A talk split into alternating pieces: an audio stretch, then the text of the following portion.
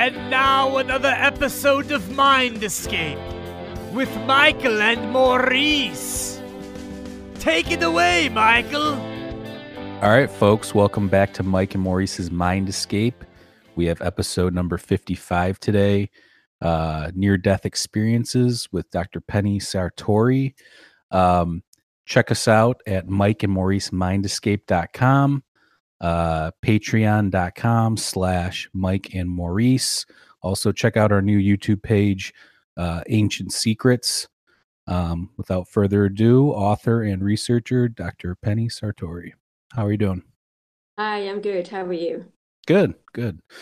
Um, so I learned about your work through somebody on Twitter. They had, you know, said, "Hey, check, you know, I, I like your page. Check uh, Dr. Penny out." And I started looking at your stuff, and I really enjoyed it.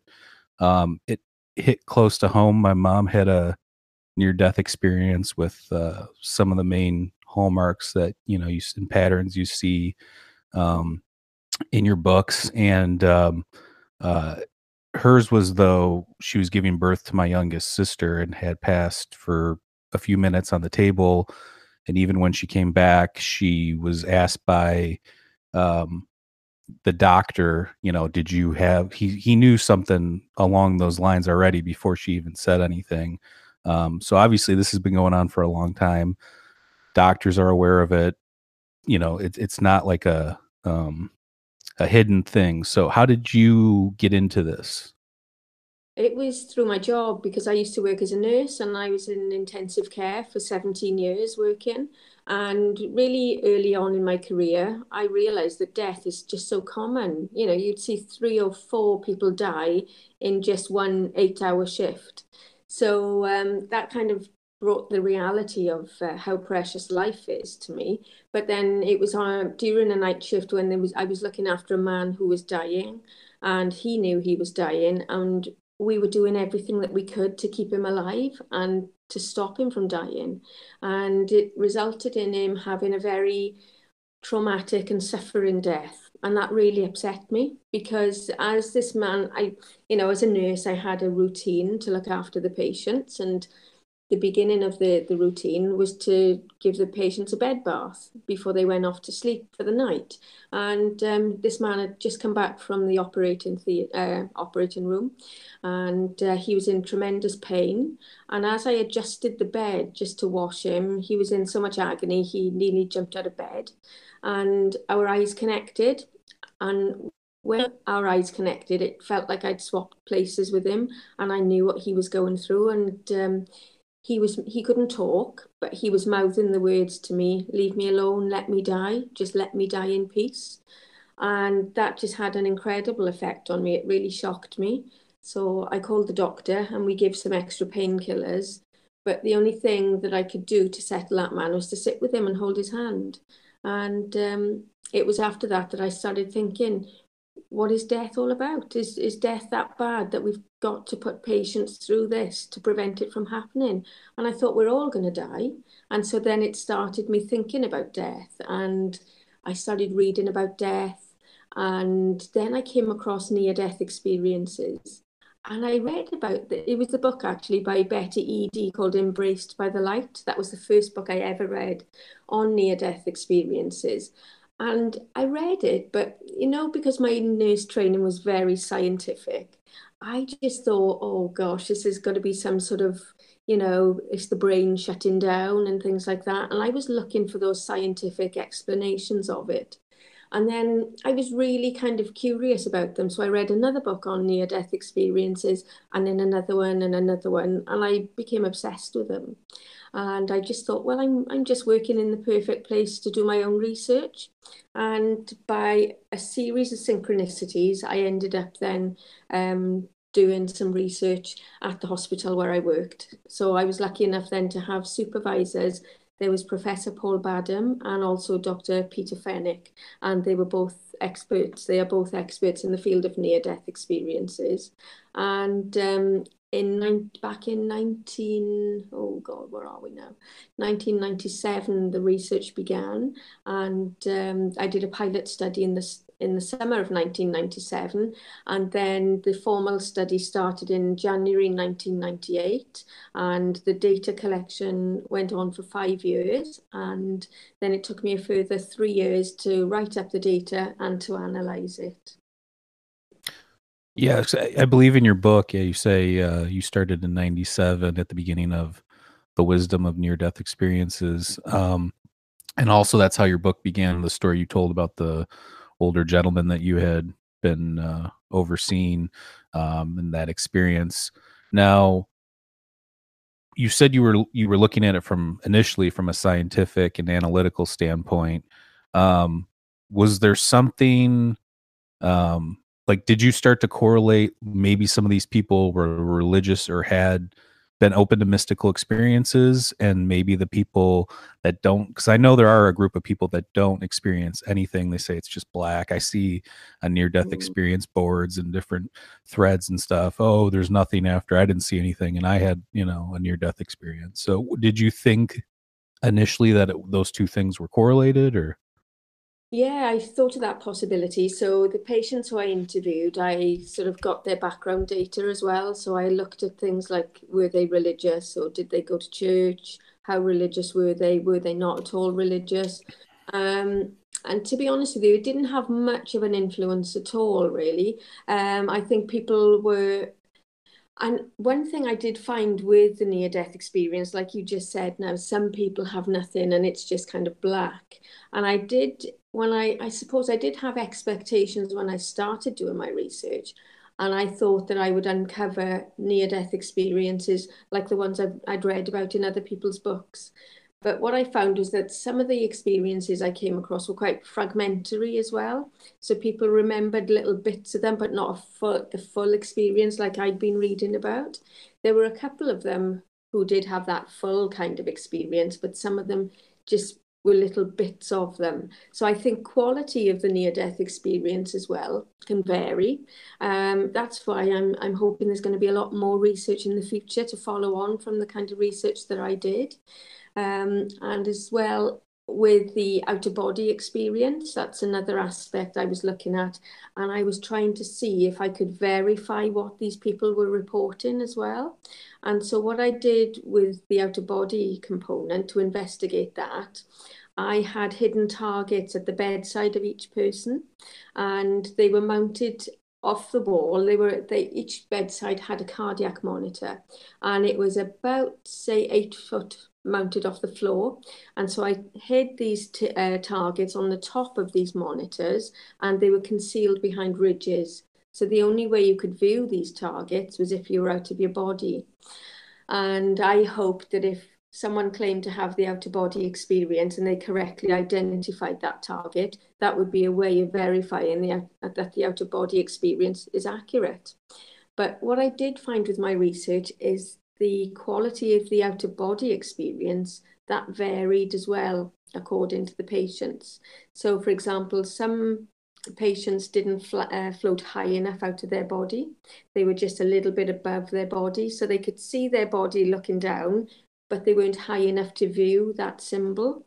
Another man had no control over his experiences, so he'd be out of his body, but he would float into the middle of the room and not to the side of the room where the targets were situated. But there were two patients who had the out of body experience that was of the quality where they were able to view the targets, but both of those patients said that they were so interested in what was going on around their body that they weren't looking for hidden targets anywhere. So no one correctly identified the targets, but none of them claimed to see the targets either. No, none of the patients were aware of them. So, you know, it was a lot of hard work to try and do that. And some people say to me, well, Pen, what was the point in doing that research? You know, you know, but I think it's important that we do it because one lady wrote to me and she said she was in hospital uh, many years ago and she'd left her body and she actually floated up to the cardiac monitor and she was a nurse, but she said she wasn't able to read what was on the screen. So some people might have that ability where they're able to approach the monitor or be in a position to see the the uh, the targets. But equally, if you get hundreds of people who claim to have that experience but still don't see the targets, well, that can give us some very valuable information as well. So, um, yeah, so that was uh, an interesting aspect. Now, have you ever looked? You just based on your experiment, sounds like what happens during some sort of psychedelic dissociative experience, um, maybe similar to ketamine about the floating outside of your body. Um, has do you know of anybody that's ever studied near death experience in association with psychedelics, possibly dimethyltryptamine, since it's produced in the body, or you know, is there? We were talking about a, a possible um, like uh, scientific or chemical explanation. Not that that would even rule out something metaphysical either, but just that that's maybe the gateway into that realm. Yeah, no. Um, Karl Jansen did some research looking at the NMDA receptor within the brain. Um, there's been some studies and Rick Strassman's work on the DMT, uh, the spirit molecule. That's really interesting. But what you find with with the near death experience and the psychedelic drug experiences is they vary because with the near death experience you can't plan to go out and have one it's one of these things that just comes out of the blue. Right. um, when someone kind of takes the psychedelic drugs it's done with some form of expectation as well. So they mm-hmm. kind of know what it is that they they expect out of the experience. So i think there's slight differences there in in the context and the setting but I think what the both experiences are doing are accessing this deep altered state of consciousness that we're normally not aware of. And so there's many different routes to accessing this. And I think perhaps the near death experience is just one that is completely unexpected. Hey, it's Kaley Cuoco for Priceline. Ready to go to your happy place for a happy price? Well, why didn't you say so? Just download the Priceline app right now and save up to 60% on hotels. So, whether it's Cousin Kevin's Kazoo concert in Kansas City, go Kevin, or Becky's Bachelorette Bash in Bermuda, you never have to miss a trip ever again. So, download the Priceline app today. Your savings are waiting. Go to your happy place for a happy price. Go to your happy price, Priceline. Yeah, no, I mean that totally makes sense. And um, the only reason why I said that too is there's a lot of you know shamans and people that have had major experiences talk about how they were they felt like they died and they were brought to like an underworld where they were then pieced back together and sent back kind of into reality. So uh, that aspect I kind of identified with the some of the different hallmarks of uh, you know the near death which is some people see family members some people see jesus um, mm-hmm. and then you're told your time isn't now or you've got this left to do or you've still got kids back you know or whatever the case may be and then they get sent back and it's boom they're back in their body well that's kind of like what the explanation you know people were saying an explanation for having one what might be you release a ton of dmt or whatever obviously mm-hmm. we don't know that so yeah, that's it. Uh, that's the thing. When you're doing all this research, all we're doing is scratching the surface, and it makes me realize how much more there is to to understand about these experiences.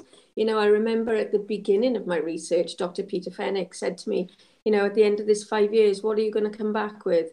And I just thought, well, I'm going to have all the answers. And how naive was that? Because, yeah. you know, this has raised far more questions than what it's answered for me, you know, and it it's still a mystery to me now after all these years of studying it you know? There's still things that we don't understand.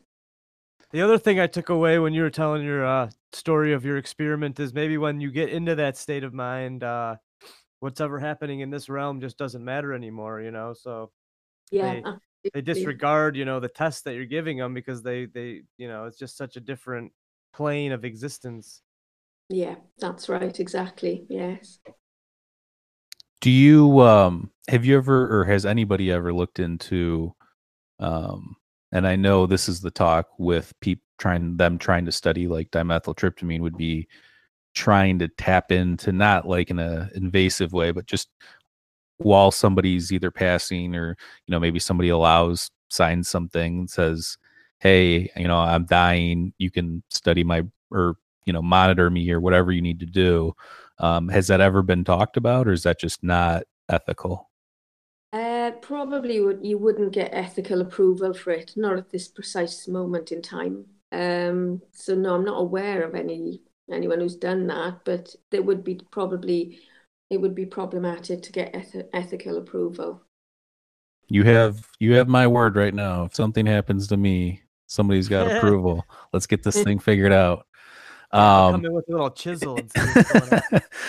um, so back to your work though. When you um, when you started have it, it sounds like it started with all the older people that you were helping did you branch your work off into the different realms of other near death experiences that had you know like non-age related meaning somebody that had been in a car accident or and i know a lot of them are related to cardiac arrest um, but was is there other subgroups that you think are are important that have different properties i think all kind of um, a near death experience can happen in all different contexts. So, in my research in the hospital, there were people who'd had road traffic accidents, people who'd had surgery, people who were undergoing an emergency, uh, medical emergency, people who'd had cardiac arrests, there's all different things. And then if you look at the other aspect of my research where people have written to me over the years and emailed me about their experiences, you can also get them through all sorts of things. It's very common during childbirth and complications of childbirth, as you mentioned with your mum. Mm-hmm. Um, they with drowning, near drowning, it's very common. Um, in the dentist, actually, years ago, they used to have the the gas, mm-hmm. and uh, it's, I've got so many cases of young children who'd been given gas in the dentist, and they'd had the the near death experience. So it's kind of all kinds of ex- all sort of illnesses can trigger a near death experience. Um, in the hospital research that I did in particular, what the most frequent um, component of the near death experience that was reported was meeting deceased relatives. That was the most common experience. And then feelings of this peace and calm and joy and wanting to stay where they were. That was the most common thing, you know. Um, the strongest case was the case of patient 10. And he said when he was having his near death experience, all of his pain had just disappeared. He was so happy. He was he felt blissful. He wanted to stay where he was. Yeah. But during his experience, he'd met this Jesus type figure who said, No, you've got to go back. It's not your time. And he said, you know, when he was back in his body, he was just in immediate pain. And that pain was so bad that he really did wish that he had died at that point as well. That's interesting. So, on that topic, yeah, my mom during her experience saw my deceased grandfather, her father, and my deceased sister who had complications early in her life and passed away when she was three. But she saw um, my sister when she was like fully grown up and had a different form basically. Um, and i know um, and, and, the same thing they they told the both you know my i think my grandfather told her it's not your time. It's the most beautiful thing when it is but it's not your time. You got to go back. Um, and then she was basically back in her body hearing the doctor you know try and mm. talk or things going on in the background um, during those experiences like you said, the Jesus one. I, have seen, I've watched a lot of videos. A lot of people see Jesus. Do you think that that's, um, you know, an archetype? Since most people don't even really, we don't even know what Jesus really looked like.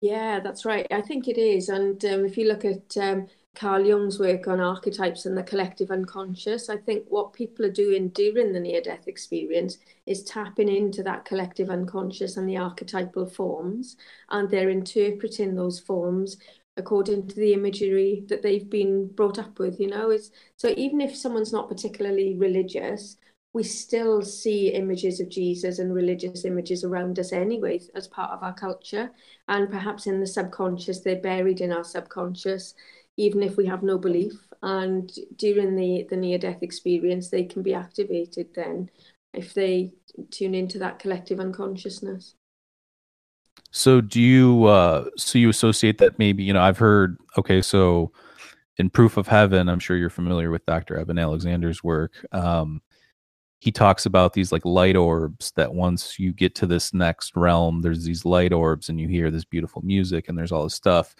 Most people see these light orbs. I've heard people taking psychedelics seen them. I've heard people associate them with even like UFOs and aliens, but they are this thing that people experience.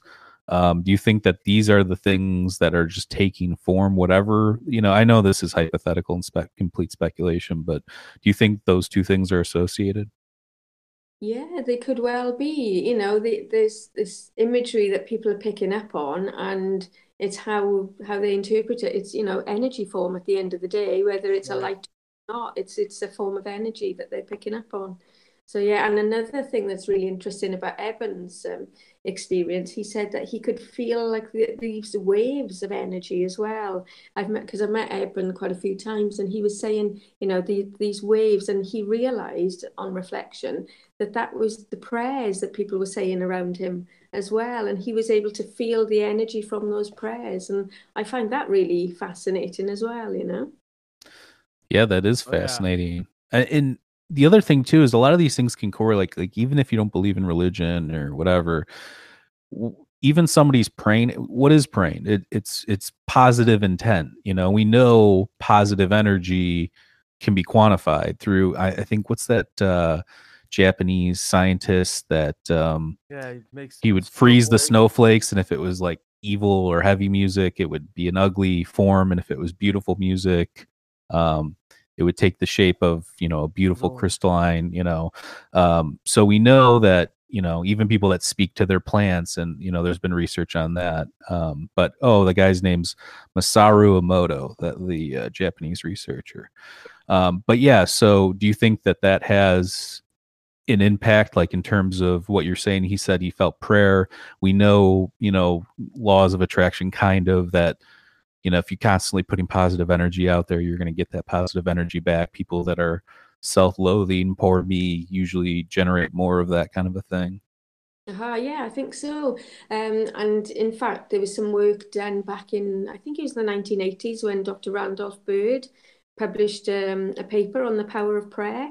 And um, he did some trials on patients who'd been prayed for and some who didn't know that they'd been prayed for. And what they found is that the group who'd been prayed for actually had better outcomes than the other ones, less requirement of antibiotics and Yep. less ventilation as well. So that was uh, interesting. And through my observations, not through any scientific study, but I have noticed over the years, we've had one patient in particular sticks in my mind, and she was really close to death.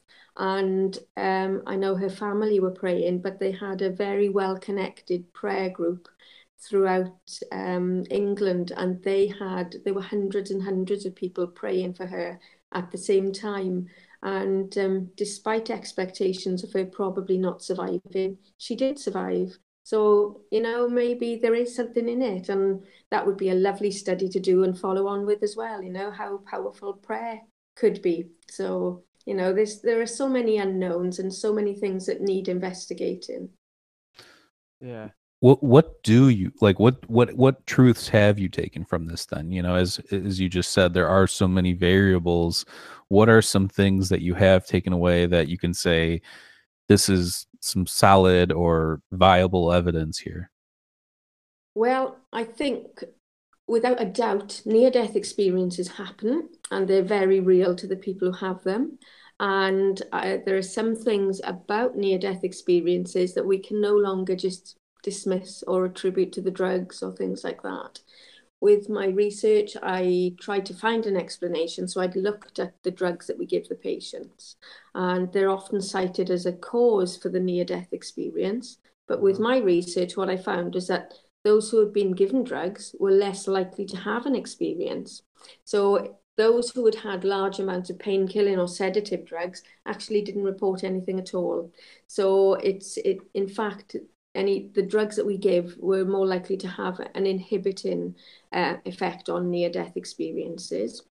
Um, certainly the case of patient 10 when he um, reported the out of body experience. Everything that he reported was very accurate, and I know it was accurate because I was there at the time it was happening. I was the nurse looking after him.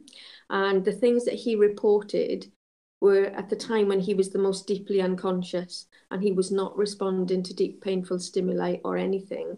Yet when he regained consciousness, he very accurately described which doctor had um, examined him, although he hadn't seen that doctor prior to losing consciousness.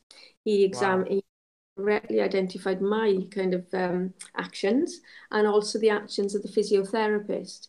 And while the physiotherapist was there, she was poking her head around the curtains. That man was completely unconscious and his eyes were closed, yet he reported watching her poking her head around the curtains. Everything that he described was completely accurate, but he was just completely unconscious. And if you consider our the current materialist uh, explanation that consciousness is produced by the brain, well, that just doesn't fit in with it at all. So I think yeah. the the biggest thing I've come across with my research is the need to explore consciousness from another perspective because the materialist perspective that the brain produces consciousness is not factual. I don't think it's correct at all, and we really need to expand our understanding of consciousness. Oh, I 100% agree. Yes. And actually, uh, you know, you look at like a Sean Carroll, who's a you know a physicist, and he's saying, you know, he's all over the internet saying it is a byproduct, just like how you can't see oxygen, but it's there, and we're breathing it, kind of a thing. Um, and you got like a Brian Cox from your, uh, uh you know, end of the pond, and Kevin or Maurice doesn't uh, doesn't appreciate his work much. But uh, so these are people that are just reductionists. That's their job is to kind of deduct and and, and you know keep doing the uh, scientific method and stuff. But from a standpoint of we need to research it more, I think you're right because we don't.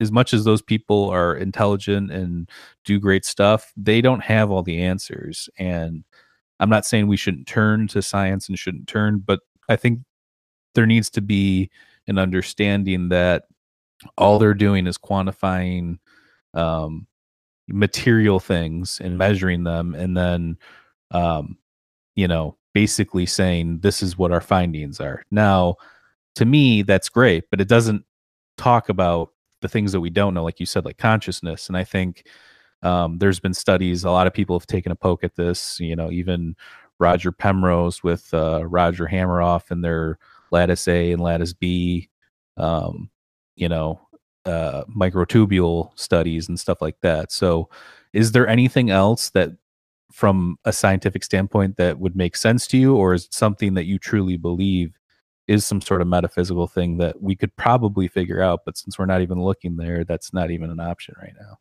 Yeah, I think because we're not looking, we we we just coming at it from that materialist perspective, and because it doesn't fit into the materialist perspective, we just dismiss it offhandedly. And I think what we need to do is look at it from that a diff, find a different way of looking at it. Um, to me, it it makes far more sense through the research that I've done and from the studies that I've done to consider the brain as a receiver or transceiver of consciousness rather than a producer of consciousness. And I, I, what makes most sense to me is that the brain is acting like a filter and consciousness is primary. It's around us all the time. We're not aware of this heightened state of consciousness because the brain screens it out. And there are times when the that filter action of the brain becomes more relaxed um, as it would do if someone was close to death or during a near death situation or perhaps under the influence of psychedelic drugs. That filter action relaxes. And rather than creating experience, all it's doing is allowing that heightened state of reality into everyday consciousness and that makes more sense to me. Um, and I think it's it's better if we can explore that aspect in a and it, it's it's not a new theory. You know, these theories have kind of been bandied about for years and years. You look at um, Henri Bergson and uh, Aldous Huxley; they've all kind of looked yeah. at suggested this in the past. So it's not a new idea. It's just something that's never actually been researched in depth or, or you know developed into more of an understanding of consciousness but i think we're at that point now where we are getting scientific data about near death experiences where we have to take this seriously and we have to look at it from a with a more of an open mind if we really truly want to understand consciousness well yeah we need to go down a different road because it's not leading us where we need to be. You know, it's I don't know. But uh, I I had a qu- quick question. Are you a religious person at all, or I know you're sounds sounds Yeah. like you're pretty spiritual, but Yeah, I'm not religious at all. Um, in fact, when I started doing my research, I was an atheist, and um, I I can remember having this very negative attitude about God and religion and everything. But Mhm. I think doing my research has opened my mind a lot, and I would consider myself to be spiritual as opposed to religious. yeah. Mm. Yeah, I think um, most people that study these topics and esoteric work and different things, they might have been brought up in a traditional religious environment, but then tend to understand that maybe there's not a bearded guy in the sky, and maybe it's some pure energy or pure light or something along those lines where it's not necessarily you know zeus up on a cloud you know so um, i think that like i said i think the more you study this stuff um, and I, I think you can still have faith faith that there is some sort of metaphysical thing that we just don't understand and i think that's all pre- religion is predicated around anyway so Yeah, that's right. I can remember I grew up being fearful of God. I thought there was this man in the sky looking down at me, watching my every wrong move, and I was terrified. And then I became angry at God for letting things happen. But now I kind of think of perhaps consciousness is God. God is consciousness, and maybe look at it from that perspective as well. yeah Mm. no i mean totally have you ever uh looked into Rupert Sheldrake's work with uh, morphic resonance and how maybe inanimate inanimate objects might also have some level of consciousness as well. Yes, yes, and um, that is a, a possibility. And I know um, Stanislav Grof as well. And uh, at a, I, we were at a conference together a few years ago, and I was lucky enough to spend the day with him. And he said that, you know, he's had experiences when he was um, working with his LSD and holotropic breath work of actually being the consciousness of a tree that was in his vicinity and being the consciousness of a rock. And he said it's a very different state of consciousness to what human consciousness is. But during his psychedelic experiences, his altered states of consciousness were where he assumed different um, entities like like the, the trees and the rocks. And that was Right. a conversation. No, it sounds interesting. Um, you said something about consciousness being everywhere or consciousness being a thing that you know like maybe that's the the um the secret to life in the cosmos is maybe there needs to be um the receiver for the signal if that makes sense you know like maybe we've evolved to the point where like you said we are this beacon or this thing that consciousness can inhabit you know um but in in terms of um do you think that when we do more research that we will find that most um brain activity whether you know the consciousness part of the brain um is actually receiving something and taking some sort of energy wave particles something you know because we know photons obviously like that's how we see everything that we you know that's how we put everything together you know? And i think isn't it 50% of our um brain is putting visuals together based on memory alone you know i think i think it, that's part of it too so Yeah, I don't know really. It's it could be that that the brain in some way acts as a focal point for this consciousness and it streams through the brain and then we interpret it from a human perspective. Because I think if we were exposed to that consciousness as it is, it would be too overwhelming for us in a human body. We wouldn't be able to function. And so it's kind of streamlined and we only get that very dumbed down version of it unless you have some sort of experience like the near death experience where it kind of opens up fully, if you like. sure then what goes beyond that as well, after someone actually does die, it will be always be beyond our comprehension and, until we experience it ourselves in its entirety at our own death. That's the only way, that's the only time we're really going to kind of get the answers when we die ourselves. Well, um, and that's the interesting thing about the near death experience is we are pretty much well I don't think we're getting a, an objective view of it, but we are at least getting a, a version from the observer, you know, like, and that's important, I think, because everything we know is based on we are the observer. We are the only thing that matters that is, you know, if if we weren't if we if human beings didn't exist and let's say there is no life anywhere else, then nothing would really matter, would it? Yeah. Yeah, that's right. It wouldn't. Yeah, it's it's a really uh, you can get into some really deep thought and deep. Sorry. um, no, I know we get into some some serious Mm. speculation here, but uh, yeah, in terms of uh, when you do these experiments, do you go in with an idea of what you want to do ahead of time, or is it something that just evolves as you're doing it? Well, when I did my research, I kind of went in with some preconceived ideas, and I had these hidden targets, and I had a, a series of questions that I asked the patients. Um, but these are things that are really beyond our control. You don't know which patients are going to have the experience. Um, for the first year, I interviewed everyone who survived their admission to the intensive care unit, and that was just like too much work because I found I was spending more time in the hospital than I was at home. So when I modified it then to just people who'd had the cardiac arrest, I was also getting some patients who were reporting the experience but didn't have the cardiac arrest in other situations.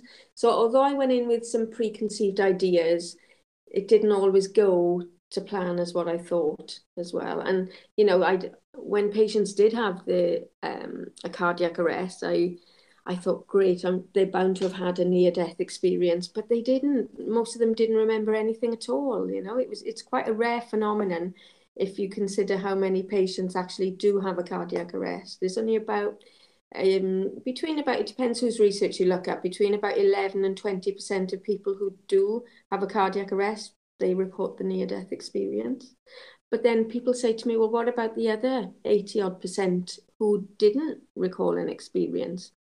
And is it because they didn't have a near death experience, or is it because they had no recall of the experience? And that is something that interests me because I've come across a few cases where people had near death um, near death circumstances, but they didn't recall anything. But at a later date, they went back to that point and they they recalled a near death experience. So what I'm getting at here, I'll give you the example of one lady. She wrote to me many years ago. She'd been attacked in her home and um, she was left for dead and she lost consciousness and she remembers her attacker punched her in the chin. She fell over, knocked her head on the floor, and that's all she remembers. It was just going black. It went black. And then six months later, she had to go into hospital for surgery because she'd had her nose broken in the attack. She went to have her nose reset. And when she went on, um, into unconsciousness, when they went under anesthesia, she recalled a near death experience where she found herself back in the house and she rem- she was reliving that attack. But this time, when she was punched, she fell to the floor and she recalled a full near death experience as well. So Wow. Hmm, and so is it that people do have the experience, but they don't have the recall of it? So that would be another interesting research study to do as well. Do you think that might be there might be a correlation to like uh, how when we dream Mm. you know when you wake up you immediately remember the dream for a second it's a little blurry and then you go about your day and you don't even think about it again uh, at least that's my perspective on it Yeah, because some people do. Some people have recollections of dreams. Some people don't at all, or you may remember it briefly and then forget completely about it. Yeah, it could well be. But when what people do recall, though, when they do have a near-death experience and they recall it immediately, they say it's so vivid that it's etched in their mind for the rest of their life. So they may have the near-death Yeah. experience in childhood, and it remains just as vivid if they're 80 years of age. You know, it's just really the recall of it, they can just close their eyes and it's as if they're reliving it there and then. They have total recall of it. It's such a vivid, vivid experience. the thing i find most fascinating about the, the topic um, is the patient or person having the experience you know they're seeing dead relatives or people that were young when they died but they're old now and they're in beautiful you know white you know uh togas and i've heard even people talk about not seeing hands or feet too i've seen that in quite a few people's experiences have you have you looked into that is that something that you have an idea about really looked into it. But yeah, you're right. Some people don't recall seeing the feet and things like that. Some people might see their relatives. They might the images that they have of their relatives before their relatives die might be where they were looking really quite emaciated and you know really not in a good state where when they see them during the near death experience they're radiant again and they look younger and they're wearing nice clothes they look really healthy so it's a, a, contrast to what their last images were of the person as well. One patient in um, in my hospital study, he recalled seeing his grandfather, and his grandfather had had a stroke before he died, and so he was always sitting in the chair and he was kind of hunched over. But during the near death experience, he was there looking radiant, surrounded by light, looking really, really healthy. So there's often a contrast. And and sometimes, you know, if people have had like an amputation in this life, mm-hmm. during the near death experience, they can look whole again and they can have their legs back and things like that. Do you think that that is a hallmark of something that signifies that it is metaphysical? Because, I mean, our brains are amazing. I, am not debating that, but to come up with in that experience every single time to see people that are dead or have died in in perfect form you know like most people i don't dream like that and i'm sure most people that have these experiences haven't had weird dreams like that so do you think that that is a correlation to something beyond then since that is a very specific thing that happens? It could well be. We don't know really. It it, it might well be but i don't know. It's a difficult one to answer so yeah, if, if it was a dream, it's crazy because it'd be a, a similar dream in regards where a lot of people see their dead relatives and stuff. So it's like a collective dream Mhm. that they have. I don't know. It's very interesting to me. I was gonna ask you, um, what is what are your thoughts of death? What do you what do you think happens after you pass on? Well, I think I've got a rough idea of the initial stages of that, and perhaps I will go through a tunnel, meet up with dead relatives, and be really happy or pain or pain free and blissful. Um, I might have um, the negative or the the distressing kind of near death experiences as well. You know, because some not all of them are pleasant. Some of them can be really quite distressing and um, unpleasant. So there could be that. There could be like that void experience of just complete blackness. Um, and we can describe this void as being eternal boredom as well, just kind of being in that eternal boredom state. So I don't know, but I think the fact that I've done this research into near death experiences will help me to recognize the different stages. Then, what perhaps is beyond those stages, I really don't know until it happens at my own death. But I think an interesting thing as well is um, lucid dreams and how if you were able to have control over your dreams or, or to train your mind in a way to control your dreams, um, then we might have some initial control over the initial stage of our death as well. So um, that's an interesting thing because I'm doing a conference with um, lucid dreamers in ne- in the Netherlands in June of this year, and um, that's an interesting conference, and I'm looking forward to that to meeting up with people who do lucid dreaming as well, because I think that can give us some degree of control. I think as we do pass. Yeah, that sounds well, awesome. Yeah, that makes a lot of sense. I know. Uh, I, I don't know who they were. What, but uh, old Buddhist monks would train their minds and they would mm-hmm. do a lot of training uh, training with uh, lucid dreaming because they believe that when they passed on that there was a location that they all could go to so maybe there yeah. is some some validity to that yeah that's right yeah so and i think it's, it's important to kind of explore these things as well so have you ever looked into ancient um i know the whole movement kind of started or at least the term with raymond moody and from life after life 1975 do you think that um, or have you ever looked into like ancient how ancient Egyptians approach the subject? Have you ever delved into any of those topics, or is that something that you just uh, um, you don't find important to your work? Yeah, I've I've had a look into all of those, and um, certainly in the early stages of my research, I was fascinated by all kind of cultural influences about death and the practices of the ancient Egyptians, because you know ancient Egypt as well is another thing that I'm really fascinated by, and how the pyramids are and how they were built, and you know they're not just tombs of kings, are they? Hmm. They they are more than that.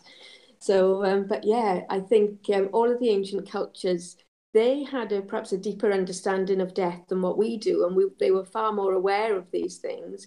And um, you know, the Oracle of Delphi and things like that. You know, and th- there's so much things, and all of these things were, in a way, um, that suggests that they were regularly accessing altered states of consciousness as well. So they had some understanding of it that that we don't. And if you like, our, our culture has lost touch with all things like that. You know, the ancient cultures were very um, knowledgeable, and we seem to have lost touch with those culture, those cultural aspects.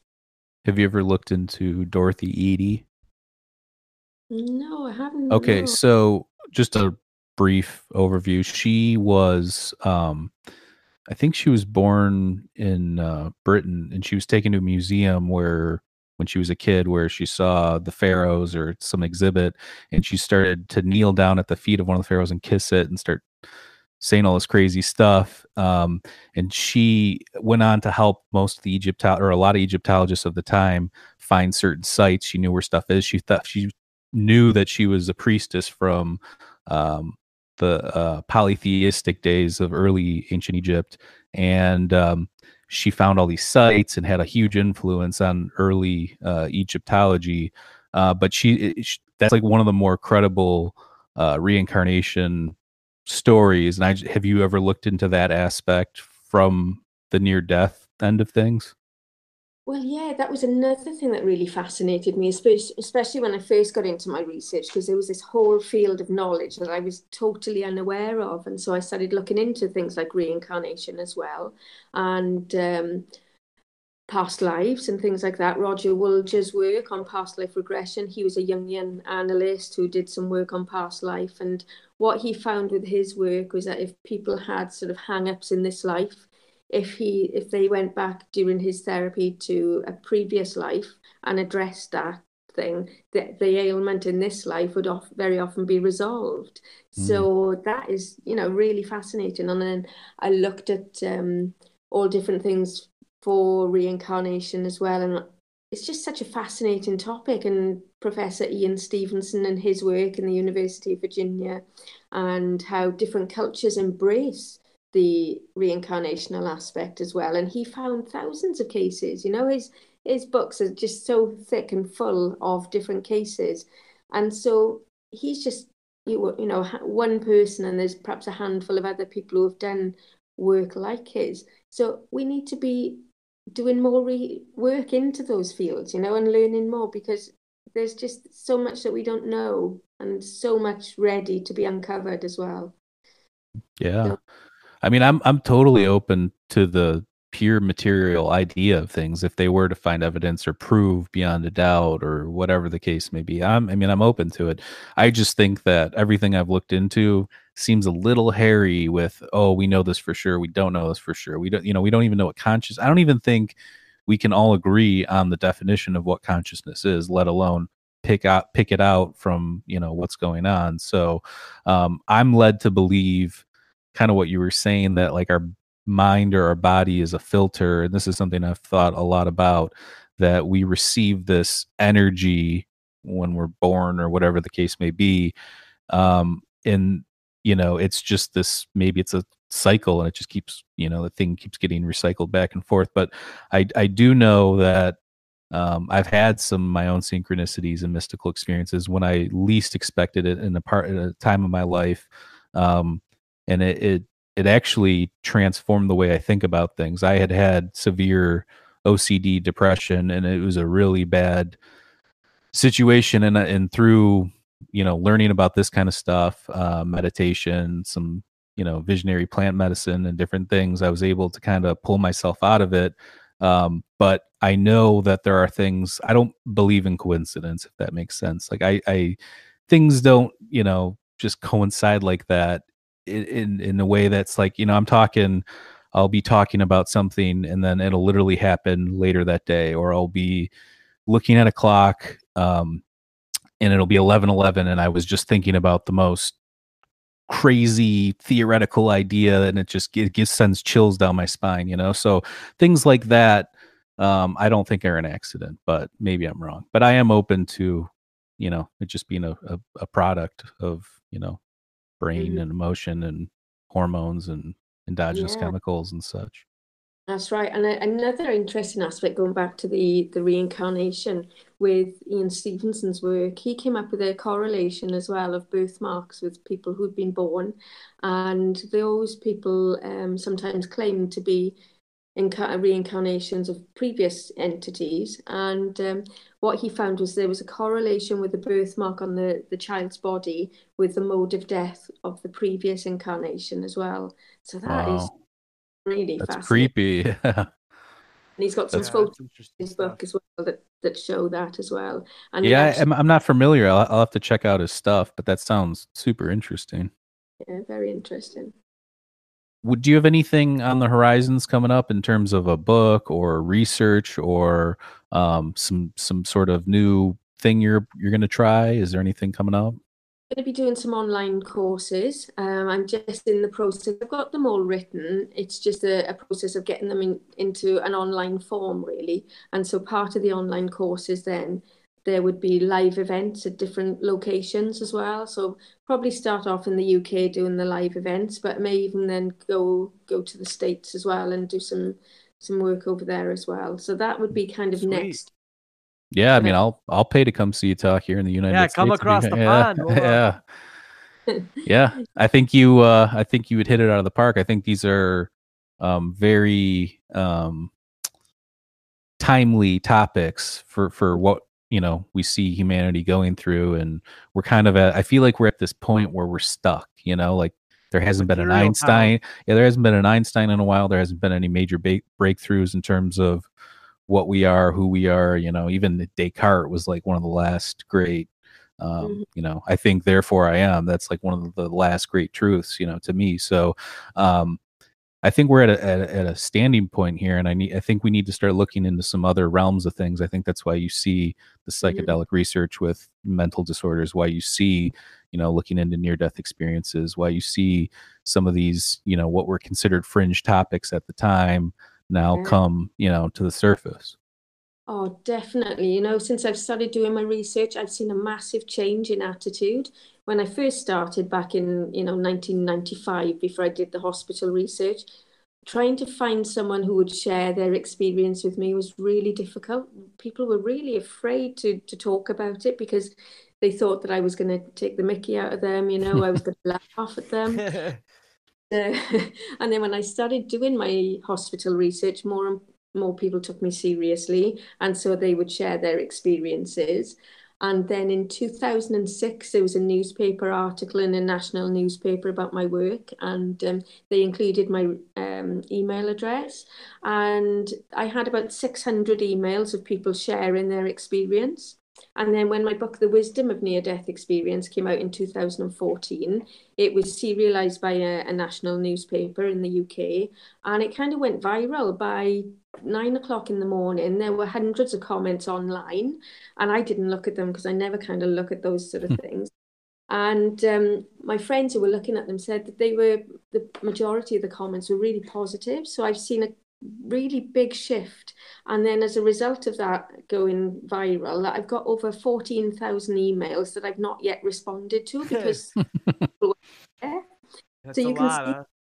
It is. So if anyone's listening now and I haven't responded, I'm really sorry. I am getting round to it. I'm going to get a research assistant to help me as well. So um, I should respond to them all within a few years, probably.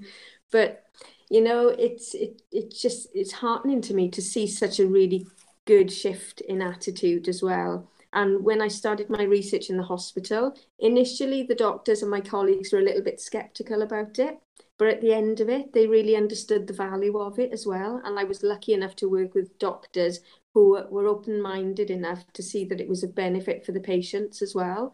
So I think there's massive shift in attitude to these experiences, and I think the whole world is waking up, and it's Yeah. it's opening their eyes, and it's really exciting time to be alive. I find because I think we're on that brink of making new discoveries about what it means to be human. Oh yeah. Oh, Mm. absolutely. Um, well, let's wrap it up here. Do you uh, your book? Uh, I read. I've read the Wisdom of Near Death Experiences. Um, what are some of the other titles of your book so people can find them on Amazon? Uh, there's also the transformative power of near death experiences, and that looks at people how their lives have changed as a result of the experience.